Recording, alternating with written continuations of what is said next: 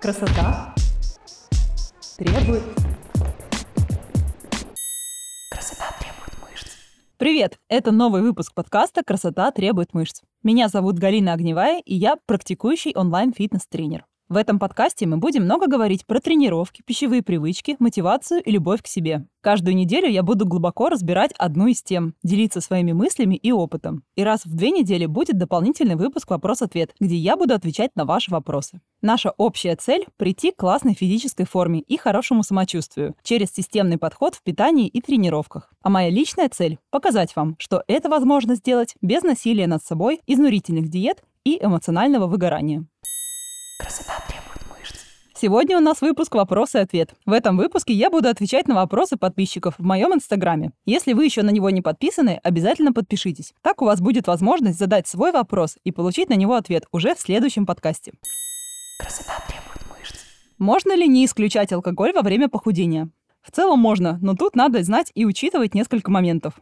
Этанол, он же спирт, который делает напитки алкогольными, это отдельное вещество наравне с белками, жирами и углеводами. С той лишь разницей, что он содержит калории, но не является питательным веществом. Вот когда говорят про пустые калории, это как раз-таки применимо к калориям из этанола. Поэтому алкоголь усложняет процесс похудения и жиросжигания. И вот как именно он это делает. Первая проблема – это его высокая калорийность. В одном грамме чистого спирта 7 калорий. Для примера, грамм белка или углеводов содержит 4 килокалории, а грамм жира – целых 9. То есть спирт по калорийности практически как жир. Чем крепче напиток, тем он калорийнее. А если это коктейль, то калории добавляют сиропы и сливки. Например, в бокале вина около 100 калорий, а в одной порции коктейля пиноколада около 300.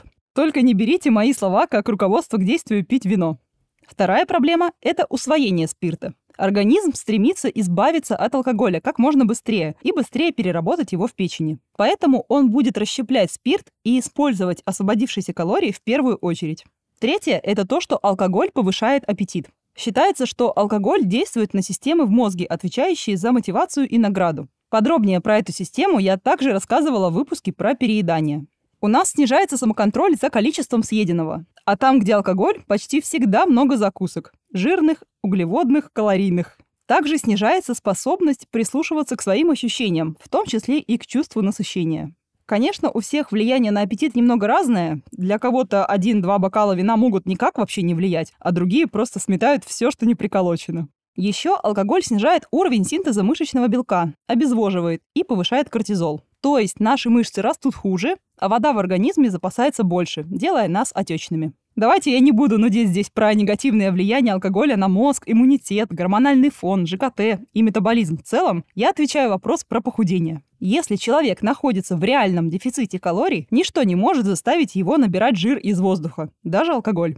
Я видела исследование, в котором участники три месяца питались на полторы тысячи калорий. Одна группа получала 10% калорий из белого вина, а вторая – из виноградного сока. Учеными не было найдено никакой разницы в составе тела в обеих группах. Так что в употреблении время от времени я не вижу ничего плохого. Оптимально ли это? Нет. Для наиболее быстрого прогресса алкоголь лучше исключить. Но с другой стороны, все, что позволяет вам держать дефицит калорий на похудении, можно использовать. У меня были, да и есть клиентки, которые мне говорят, что не могут полностью отказаться от алкоголя. Для многих людей умеренное потребление алкоголя способствует психологическому комфорту. Моя задача как тренера – объяснить последствия этого выбора, показать всю картину со всеми плюсами и минусами употребления алкоголя, возможно, помочь увидеть другие способы получить то состояние, которое дает алкоголь. Но в итоге каждый человек делает этот выбор самостоятельно. Расставьте свои жизненные приоритеты. Что для вас важнее, а что менее важно. Всегда можно найти для себя интересную безалкогольную активность, кто бы что ни говорил. А если уж выпиваете, то получите удовольствие. Выбирайте для себя что-то более качественное, наслаждайтесь наслаждайтесь осознанно, не перепивайте, будьте в моменте, ну и все такое.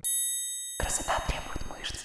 Раньше мне не нужно было тренироваться, чтобы поддерживать форму. Почему с возрастом сложнее держать себя в форме? Хотя я вроде делаю все то же самое. Это метаболизм замедляется. Вопрос интересный. Почему вес может не меняться до 25, а потом потихоньку увеличиваться, и его все труднее сбросить? Кто-то называет это гормональной перестройкой, кто-то замедленным метаболизмом. Я расскажу, как вижу эту ситуацию я. Давайте сначала пару слов вообще о том, а что значит раньше моя фигура была лучше. Без каких-то конкретных параметров сравнения это превращается в рассуждение по типу «вот раньше трава была зеленее». Фигура, тонус, форма зависят только от количества мышц и жира и отношения одного к другому. У мышц есть свойства – объем, плотность и показатели сила и выносливость. В молодости мы выглядим стройными за счет того, что у нас мало жира, есть какое-то количество мышц и хорошая упругость кожи. В 18-25 лет проще всего набрать мышечную массу, что связано с естественными процессами роста. Но с возрастом без тренировок все равно происходит смещение в сторону уменьшения мышц и набора жира. То есть вы стали выглядеть не так подтянуто, потому что вы медленно, но верно стали набирать жир и терять мышцы.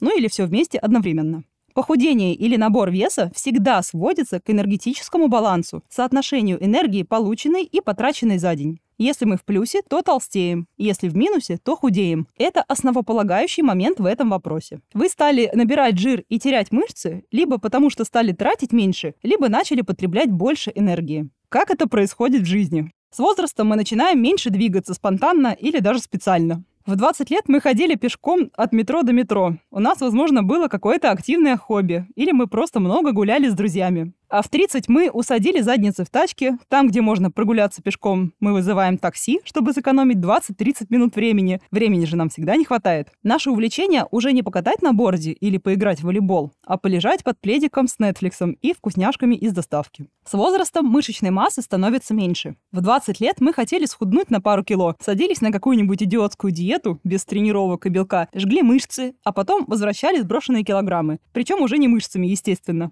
Несколько таких попыток а у кого-то и несколько десятков. И вот к 30 ты вроде весишь плюс-минус столько же, а тело не такое упругое. Плюс учитываем естественную возрастную саркопению после 25 лет, когда организм потихоньку сливает мышцы за ненадобностью, без регулярных нагрузок. Что мы имеем? Меньше мышечной массы, меньше базовый метаболизм, а это значит, что тело тратит меньше калорий в состоянии покоя и во время любой активности. И теперь уже привычное количество еды может стать для нас уже профицитом, избытком энергии. А мы уже знаем, куда этот избыток девается. Про количество еды – это отдельный пункт. Скажем так, в более взрослом возрасте у нас меняются развлечения. Раньше мы просто много гуляли и проводили время активно. Теперь у нас есть деньги, и мы все чаще выбираем посиделки в кафе, ресторанах и барах как способ развлечений и социализации. У ресторанов и фастфуда нет цели, чтобы вы оставались в форме. У них цель, чтобы вам было вкусно, и вы вернулись в следующий раз. А еще лучше заказали добавку или десертик сверху. И да, может казаться, что ты вообще ничего не ешь, но, как мы с вами уже обсуждали в подкасте про окружение и переедание,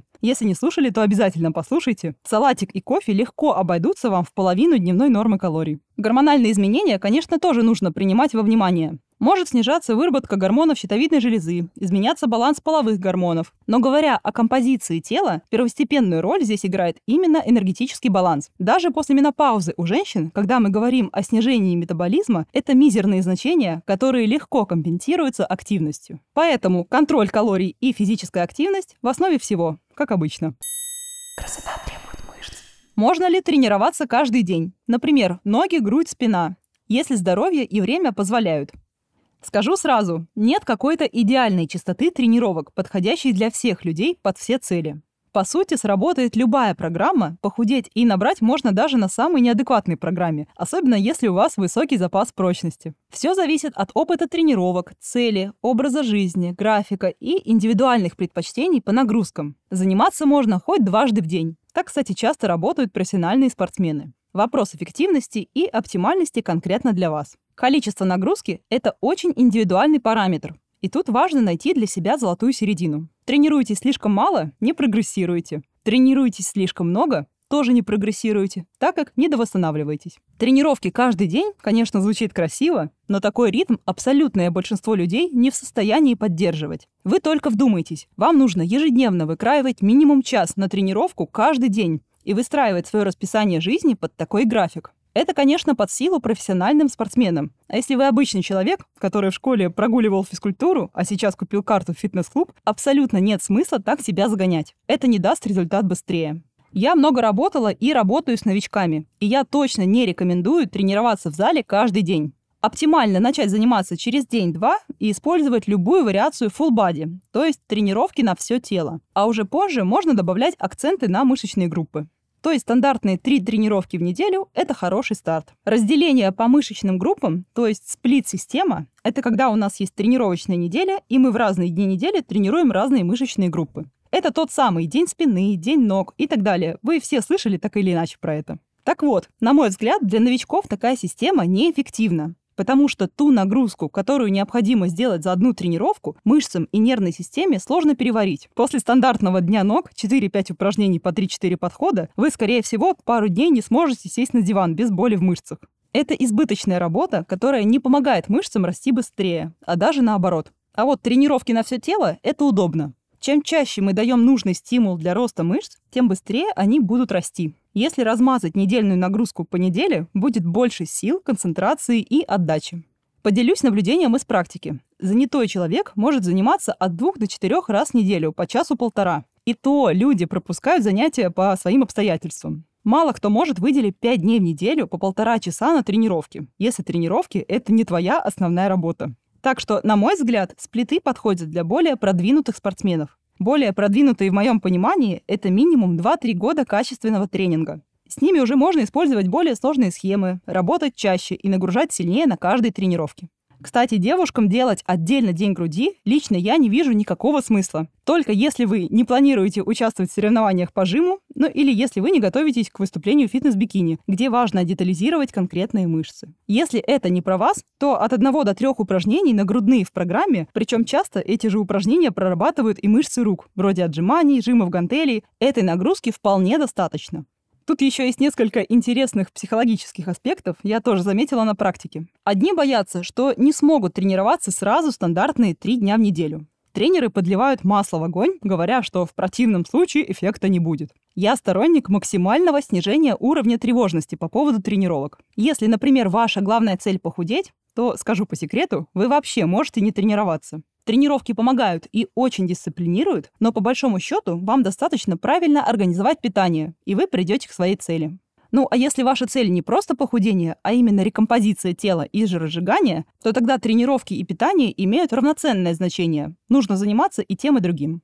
Но если кому-то прям морально сложно сразу выстроить свой график под три тренировки в неделю, вполне себе вариант начать с двух раз в неделю и уже постепенно увеличивать количество тренировочных дней по мере роста интереса и амбиций. Лично я могу написать эффективную программу под любое количество дней и длительность тренировки, но в первую очередь отталкиваясь от целей и исходных параметров. Я считаю, что важно, чтобы тренироваться хотелось, тип нагрузки был комфортным и интересным. Так мы сможем рассчитывать на стабильный результат в будущем. Красота требует мышц. На этом мы заканчиваем сегодняшний выпуск. Большое спасибо, что дослушали его до конца. Подписывайтесь и оставляйте ваши отзывы в Apple подкастах. Если вы не подписаны на меня в Инстаграме, обязательно подпишитесь. Там вы сможете узнать больше обо мне и моем подходе, задать вопрос и получить ответ. А самые частые вопросы я буду разбирать в эфире подкаста. Услышимся с вами в следующем выпуске уже через неделю. И помните, что красивое тело требует не жертв, а любви к себе и немножечко дисциплины. Пока! Красота требует